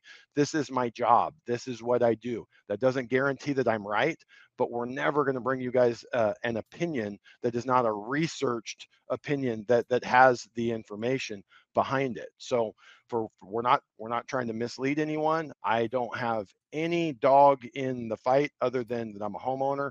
I own four different rental properties. I, I want them to go up in value. I don't want them to continue going up in value at 10, 12, 15% um, where we're pricing people out of the market. What, what we're telling you is our actual, honest, researched opinion of what's likely to happen. It's not a guarantee that it, it, it's going to happen, but there's a reason for it. So fire away, ask any question you want go for any gotcha. I've got the data, I've got the research. Again, it doesn't mean that I'm right but we do have the data to tell you why we believe what we believe. There you go. Um, question here from Zachary saying, "What are my thoughts on REO REOs in San Diego market?" So REOs are real estate owned. Um, that's what the acronym is or the abbreviation, and and it's essentially a foreclosure. So my thoughts on that is there's no thoughts. There are no foreclosures. Um, there are, but there's nothing to talk about. Um, you know, if you see a foreclosure come to market, it's probably selling at market value. And if it's not selling at market value, that means it's a super distressed property, which means it's going to sell to an investor who's going to pay cash. And you better have cash if you want to compete. Um, REOs are not going to be a thing anytime soon uh, for many reasons. Uh, in fact, I'm doing a video. I've recorded a video. It should go out. I don't know if it's going to go out Friday or Monday. Um, I, I'm not decided yet. I've got two that you know, one talking about FHA, one talking about foreclosures maybe you guys comment and see which one you want me to post on Friday, but uh, I talk about it in detail why that's not going to happen. So I'm a little bit ahead of you there on that one, Zachary, and hopefully that video helps you out. Uh, let's see. We've got Emilio. Emilio, I bought a house in 2011 for 200,000 in Riverside. Should I sell and cash out? Why? Sell and do what? That question hasn't changed. We've been asking that same question for hell, I, I, don't know, a good good six, eight months now. Sell and do what? Sell and go sit on the sidelines? I don't know. What's the reason? Because you think you're going to buy a property for less money? Got to make that decision. Sell and buy another piece of property right now? Can you find that piece of property? Is it on the market? Are you okay paying a higher interest rate for that property? These are all things you got to sell. You bought it in 200 for 200,000 in 2011. Good chance that property's five, six hundred thousand now, give or take. Um, you know, what does that look like? Capital gains. Do you have capital gains? Are you married? Did you make more than capital gains? Do you have to pay taxes on that? All of these things should be something you consider um, if you're considering selling your property. What are you going to do with the cash? Why are you doing what you're doing? Are you trying to pick a top or bottom in the market? You know, those are things you got to decide. Um, and and at the end of the day, I can't answer any of those for you, regardless. I would say you got to make the best decision for you. Josh, how can one get approved for a loan for a $700,000 house? Let's just say any house. So I want to get approved for a house. I report some money, but I actually make more money than being reported on my taxes. Is there a way to use it? Is there not? Thoughts? You're you can get a loan. Uh, it's going to require a bigger down payment because there's more risk to the lender, and it's going to be a non-QM loan where they're using an alternative uh, form of income documentation, bank statements. Um, some lenders will will use a P&L, um, and how good a rate you get depends on how much you can document. I have a friend, it isn't necessarily fair uh, uh, the way this works um, of the way they calculate, but say you're doing a bank statement loan, you're going to provide either 12 or 24 months. They're going to look at the average deposits, and then based off the type of business that you have, they're going to apply an expense factor. Um, his business ends up having a, a, fairly large cost of goods sold, but the way the numbers work out, the deposits are so large that it looks like he makes $100,000 a month. He can get any type of loan that he wants in the bank statement realm. Um, I have other people that, you know, they make six or seven thousand dollars of deposits a month and the way the expense factor gets applied it's not enough to to qualify um, but talk talk to a lender, talk to a broker who's going to have access to more non-QM lenders and know what types of, of options are available for alternative income qualification, who can show you what the, the premium to market interest rates is going to be. Um, just to put it in context, I have a client right now 5.875. Now he's going to have to pay a point, point and a half to get that, but that's not a terrible premium. I have another client that we're looking at, and in his situation, what he's wanting to do, it's going to be 6.75%. So a, a much bigger premium. So it can vary a lot from lender to lender and kind of vary from situation to situation, but you're going to have to find a non QM loan with uh, alternative income documentation. Good, good stuff. So there was a so Mansa Mansa says, but Jeb, the layoffs have started already, though it's a soft. I don't know what the though it's a soft question. I, I don't I don't I don't know what's going on with that. The layoffs have started. So yeah, there are people laying people off. Um, and you even go down here. I mean, there was a comment towards the bottom.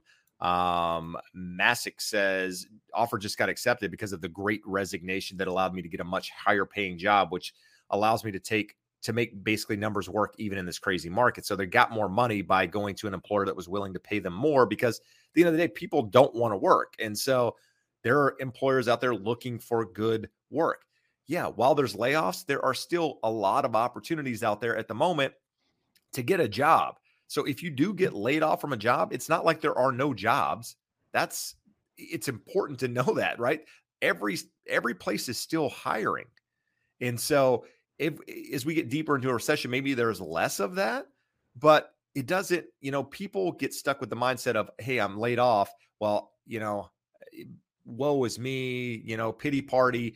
Can't go. No, there's probably another job you can go get. So just because you lose a job doesn't mean you can't go find something else. And it does maybe it's not the job, the ideal job that you had or whatever, but just understand just because people get laid off or whatever doesn't mean they don't start working again. Doesn't mean the world falls apart the moment somebody gets laid off. In some cases, maybe that happens, but majority of people pick themselves back up and go do something. So, you know, recessions are good things, people. It takes the steam off, right? It, it allows a little bit of breather, um, which we haven't seen in the housing market. And one of the reasons that I'd really, really like to see some sideways movement in the market is that breather. Um, you know, you don't want to see something go up forever, right? I mean, a stock, uh, a house, anything. You don't want to see the the cost continue to to increase on something because the the the more that happens, the more unhealthy it gets. Um, but fortunately for housing or anybody that you have to have a house, whether you rent it, whether you own it, whether you know you you bunk with your friends, your family, whatever, you've got to have roof over your head, um, which makes housing a little bit different in some of these scenarios, especially when there's a lack of it. So I don't know. I it just I, I'm not worried about the resignation. I'm not worried about the recession, so to speak. I think you just got to prepare, right? I mean, you're in inflationary times where people where where money people were given a lot of money in one form or fashion. People have made a lot of money because times have been good um, you've got to prepare for times of slower growth, times for maybe the money's not quite there. These are things that you start thinking about, right? That's why you're putting money away. You're making sensible decisions when buying homes. You're not stretching yourselves like we talk about, having those reserves so that as the steam is let off during a recession, you're in a good position. You feel comfortable. You can sleep at night. And as things start to pick back up, you're ready to go. Wow. Where did that go? I have no idea. Josh, how happy are the buyers having more choices and having a little bit more buying power? I don't. I, am certain that they are happy. I know that that I am happy because uh, we're not having to write 50 pre-approval letters for every offer that they make over three months. Um, it's still not as simple as hey, write one offer and get it accepted. Um, but we're seeing a larger percentage of offers accepted and buyers having to write less offers to get a home uh, under contract. So definitely moderating, definitely getting back to a more normal market, um, and, and, that's good. So I would say buyers are, are, just as excited as we are. I don't think they like spending every Saturday uh, out in cars looking at homes and getting into uh, bidding wars and having to give up uh, all of their contractual rights to to get a property under contract.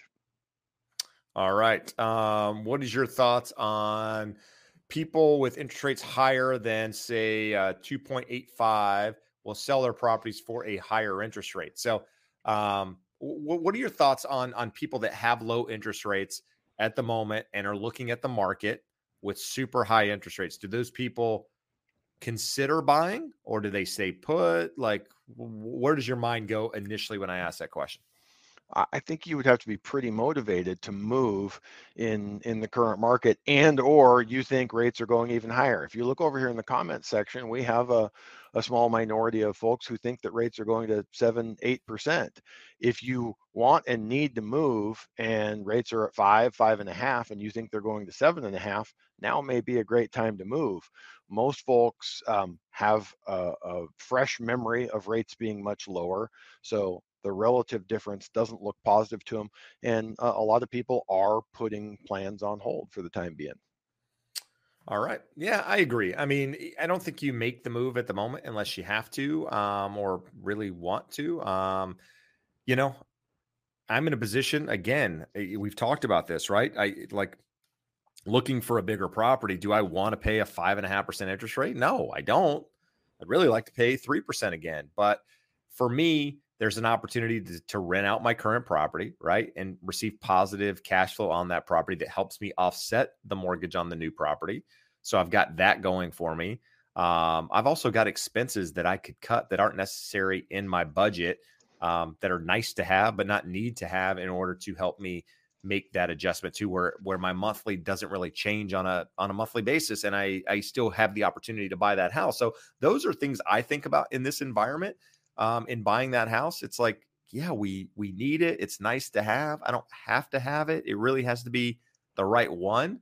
Um, so again, I think it's it's to each his own. You, you know, there there are definitely still people out there that are that are considering buying, and I think it depends on when you entered the process, right? If you just entered the home buying process over the last couple of weeks, these are the rates that you know you know 5%, you know 5.5%. You don't know what a 3% interest rate looks like because you weren't buying a house then. You're buying a house now. So these are the rates that are relative to your circumstances at the moment. So that's how people think. They don't think, oh man, you know, God, if I would have just bought three years ago, they were like, no, I wasn't in a position to buy three years ago. This is what the rate is. This is what I'm doing. And then you also have the people that had 18% interest rates, 12% interest rates, and they look at today's rates and go, this is cheap money. Like you guys are crying over something that is historically very cheap. I and I know that because I see it all over Facebook posts and everything else where people are saying exactly that. So you've got this, you know, two dichotomies, if you will, of of people that either think rates are, are super high or they're just normal for for what they are. Um, and I think both can be right in the same circumstance, and you've got to be able to make that decision for you. But at the end of the day, buyer man has not stopped. Um, it slowed, but it has not stopped.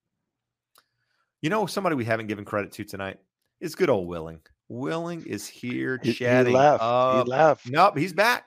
He said good night. She? He left. Uh, I bet he's still here. Watch this. He was waiting to see if we acknowledged it. She, he, not even sure. They uh, but, use the pro- use the proper pronouns. Oh, they. That's good. Oh, willing. You need to put your pronouns beside your name so we know. Will willing seven. The they they them. so good. I, sorry, I, sorry. I will keep you wondering. I'm not uh, telling you anything. That's so Still has the Christmas tree up. Oh, absolutely. It's Christmas. You're around there. It's always a party. All right. So we're at 151. Um, Josh, you see any good questions here? We got a good one here and a wonderful profile picture with a wonderful sombrero. I would be, uh, I am envious of the sombrero there. It's a Viva Mexico sombrero. So uh, you'll like this, Jeb. I, you, I was in Mexico two weeks ago when I was unable to join you here on the call, and we were actually in Mexico for Cinco de Mayo. And a member of our traveling party was so excited that we were going to be in Mexico for Mexican Independence Day and would not for the life of her accept and acknowledge that Cinco de Mayo is not in fact Mexican Independence Day, despite the fact that she was holding a little Google machine in her hand. And I invited her to Google it, and it took an hour for her to finally pick up the phone and learn that Cinco de Mayo is not in fact Mexican Independence Day or even a big deal in Mexico. Well, you know, you, she had you. She was so lucky, Josh. Yes. To be able yes. to just crush her dreams. All she wanted to do was drink and just oh, enjoy, enjoy the no independence. One, no one limited the drinking. Crushed her. No one limited the drinking. There was just no celebration of independence. So, what options are available to help pay closing cost fees? I don't qualify for down payment assistance because of my income, and I don't want to pull out from my 401k. So we covered the 401k earlier in the show. I don't think borrowing from it is a terrible idea. Definitely don't want to cash it out. Um, maybe the market has softened enough that if you found the right property, you could get a seller concession to cover closing costs. The other option is a lender credit. Um, and the way lender credits work is lenders want a specific yield on any given day, and that is their par interest rate. You don't pay any points to get it, and they don't give you any lender credit. If you want a lower rate, you pay points and they take the points plus the lower interest rate and they make their profit over the long haul. If you're willing to pay a higher interest rate, they will give you points in the form of a lender credit that you can use to to pay your closing costs. So if you're here in California, closing cost on a zero point loan is going to be somewhere in the 2% range. Um, so that's about a half percent higher interest rate. So it can be a good option as long as you believe uh, that there's going to be an opportunity in the future to refinance to a lower interest rate. All right. Um, let's see here. Mr. Abs asked me to go up and uh, take on this question. So it's been the Mr. Abs show tonight. Uh, let's see here. What are your takes on down payment grants that are second liens on a property? Can you elaborate on that more? 0% interest with no repayments forgiven 20% each year after five years, then removed. So, Josh, thoughts on just yeah, some. I mean, it's basically down payment assistance in in some form. So, what are your what are your thoughts on those? So, uh, I can answer it how we answer it here in California. The primary or almost only down payment assistance program in California is the California Housing and Finance Authority.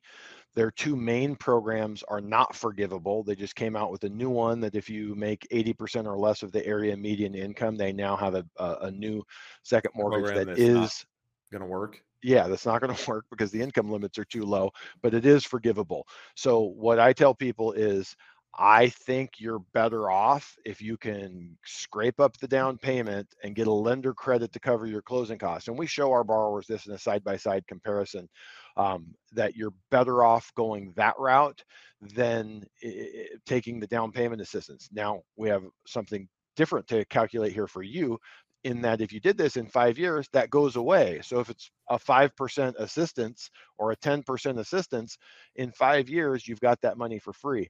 The down pay- downside to the down payment assistance we have here in California is if rates drop, um, you can be unable to refinance because about a two, three years back, they started refusing to subordinate those silent second and third liens to a new first. Um, I don't know if that's an issue with the Virginia program that you're talking about, um, but it, it, can be a good way to get into a property if you have no other way of doing it.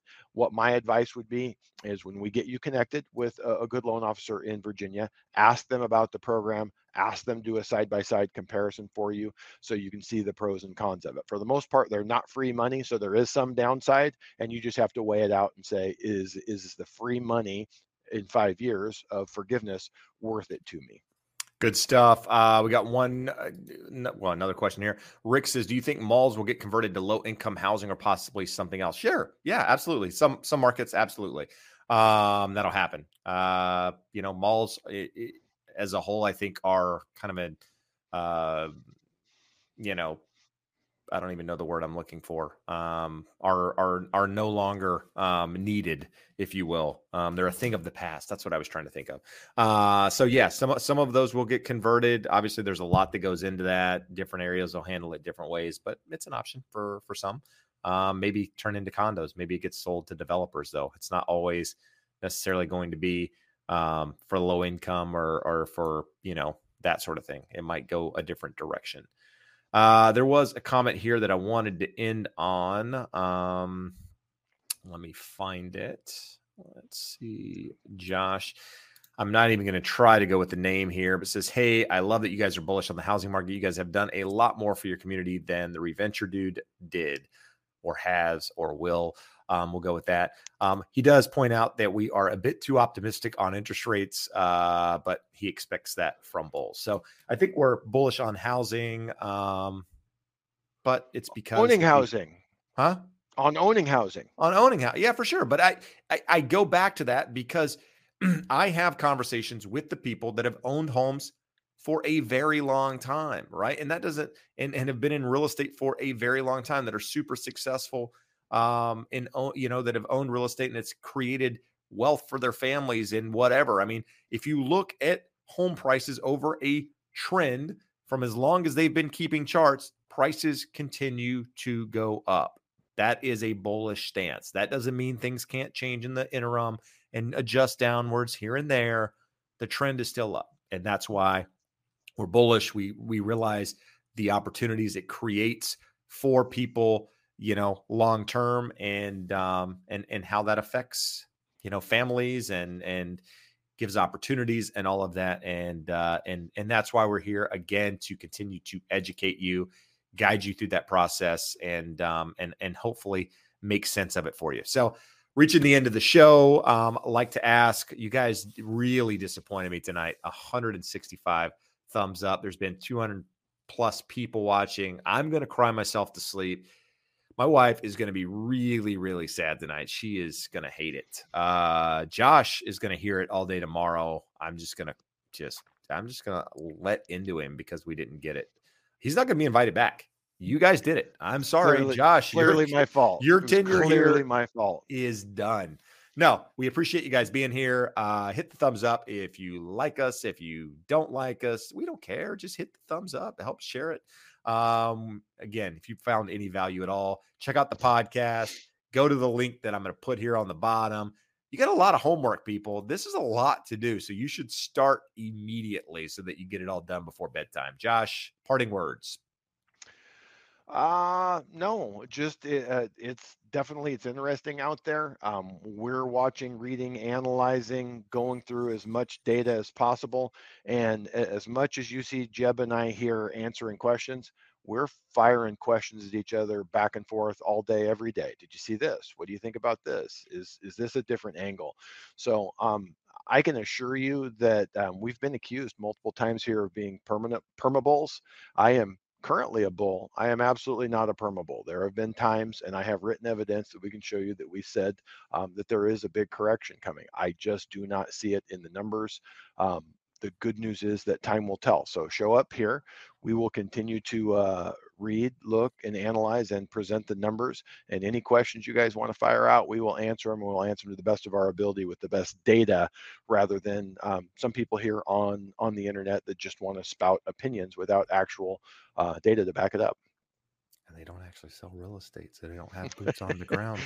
I mean, come on, people. That's the one advantage you have of me talking is I can actually tell you what is happening in the market based on what people are making offers on, what I'm seeing with listings, all of that stuff. Now, granted, I'm in Southern California. So if you're in Southern California, you really get the benefit. But this is something that happens in a lot of major markets. So that's the stuff you pay attention to. Anyway, I won't go down that rabbit hole right now. I appreciate you guys being here. Been listening to you guys since the beginning. Awesome, Edgar. Thank you for that. Uh, but I'm going to say adios. We're going to sign off tonight. Thank you guys. Until next time, adios. Thanks for listening to The Educated Homebuyer. Want to connect with us or to a local expert in your area? Please reach out at theeducatedhomebuyer.com slash expert. If you found any value today, please be sure to rate and review us on your favorite podcast platform. In addition, we ask that you share it with your friends and subscribe to us on YouTube. And make sure to follow us on social media. Thanks again for listening.